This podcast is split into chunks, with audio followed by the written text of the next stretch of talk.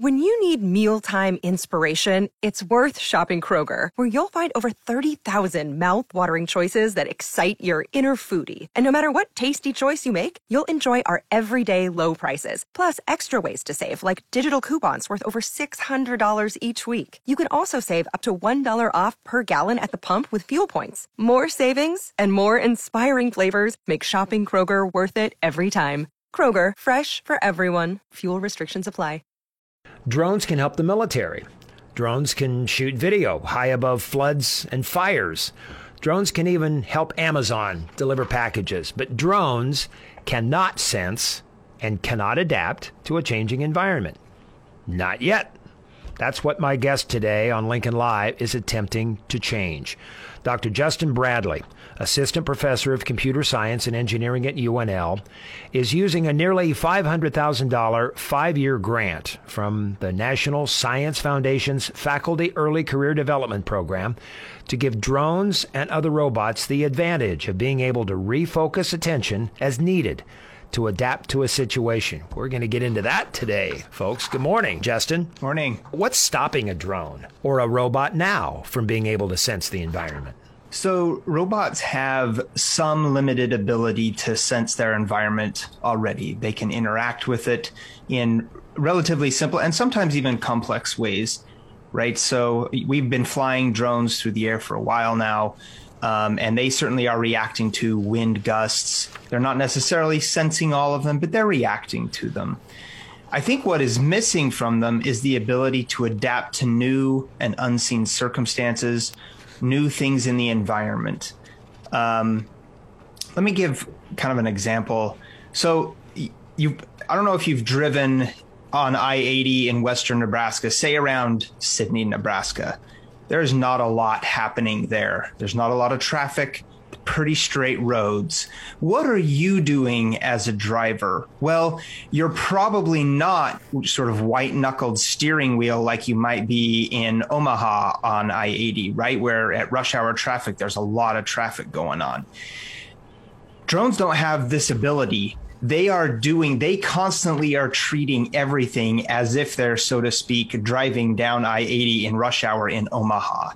They get designed to operate according to their sort of worst case parameters and they're always doing that. Well what does that mean?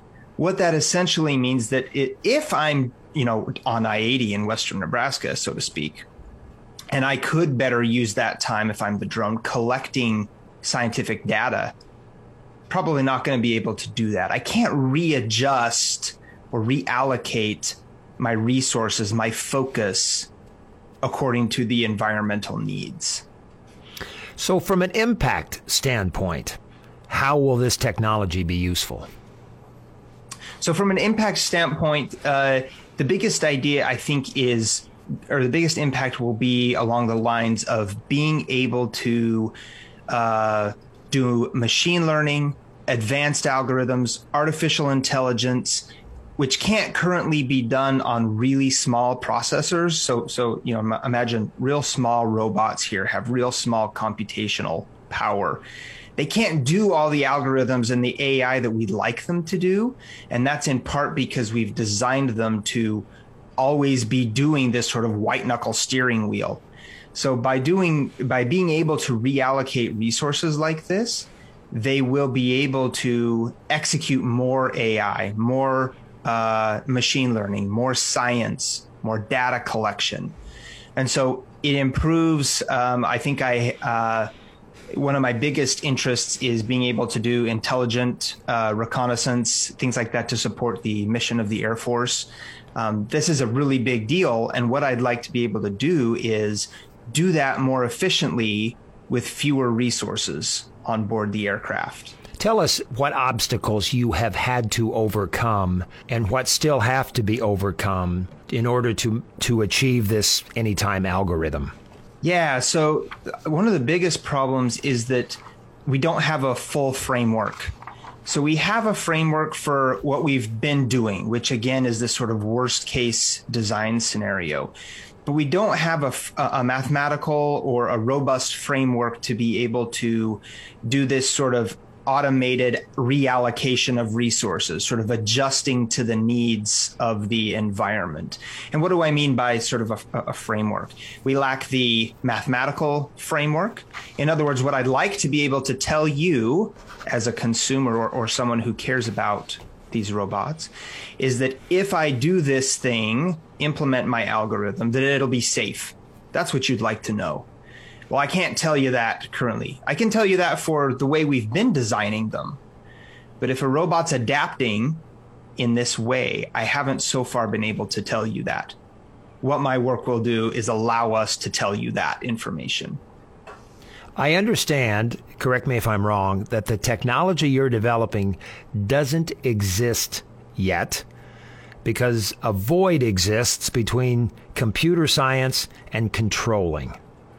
Can you explain what makes you so uniquely diverse? You're, what you're attempting to do so diverse? Yeah, it's sort of this uh, odd pathway that I've taken through my education uh, to get to this stage. Um, but the the bottom line is that um, engineers sort of traditionally get taught about uh, mathematics, about stability, about robustness of systems, and computer scientists often get taught about how to make good software and discrete mathematics, but may not take a sort of systems approach. And so it's really hard for those things to connect, especially in the control world, where those two are completely uh, dependent on each other. Now they haven't; it hasn't always been that way.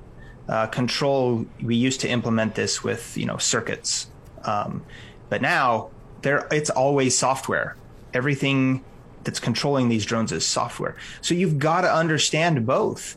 And the bottom line is that most people haven't taken the time to really understand both in enough depth to be able to exploit that interdependency. And which is causing the most problem? Is it computer science or is it controlling?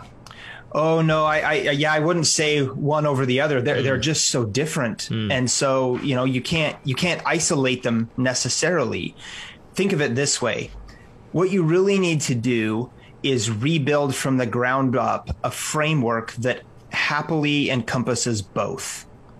And currently, they sort of grew up as independent, you know, towers of thought uh, without really exploiting that interdependency. So we need to now exploit that interdependency. Now, you know, I'm not the first to think of this. The the National Science Foundation has a cyber physical systems program, which is who funded this uh, award. And this is exactly their goal is to rethink these frameworks, these mathematical foundations, um, and the thought processes that underpin an inter- interdependent connection.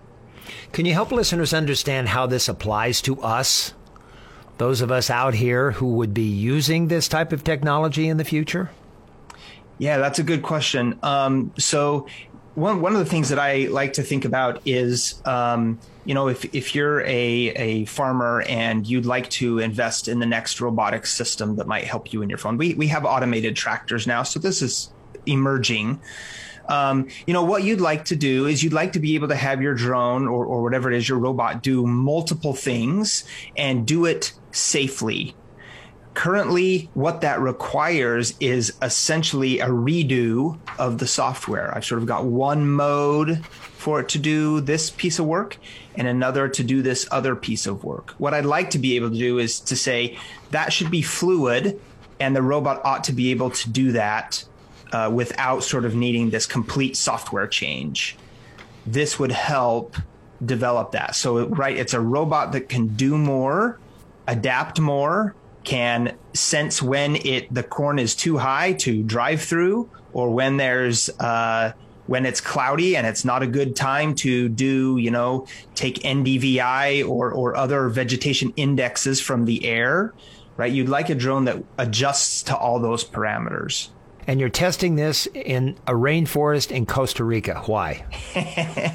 good question. So, um, yeah. So uh, in this case, Costa Rica rainforest is a placeholder, and it's a placeholder for a complex environment.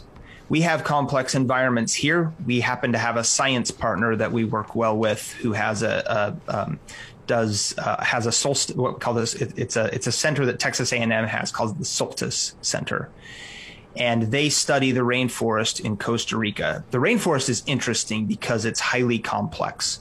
There's a canopy. There's a lot of places that you'd like to sample down on the ground as well as the the, the water. But these are all, all sort of sitting underneath the trees. It's hard to get to. Um, that type of complexity makes it a really nice proving ground to showcase what we're trying to do. When do you test it? So currently, the plan is to, uh, and actually, this dovetails with another project that we have in my lab. Uh, so we'll begin testing, I believe, next year of some other ideas. We have some robotics or some robots we're building to do some leaf sampling, some ground, some soil extraction, uh, some water sampling. We'll be testing those next year my autopilot will come online probably three to four years from now and we'll start testing those algorithms there. And bring this back home to UNL. Talk about the new program of study that you will develop for Husker students. Yeah, so we are we have been building robotics at UNL now for uh, about five to ten years.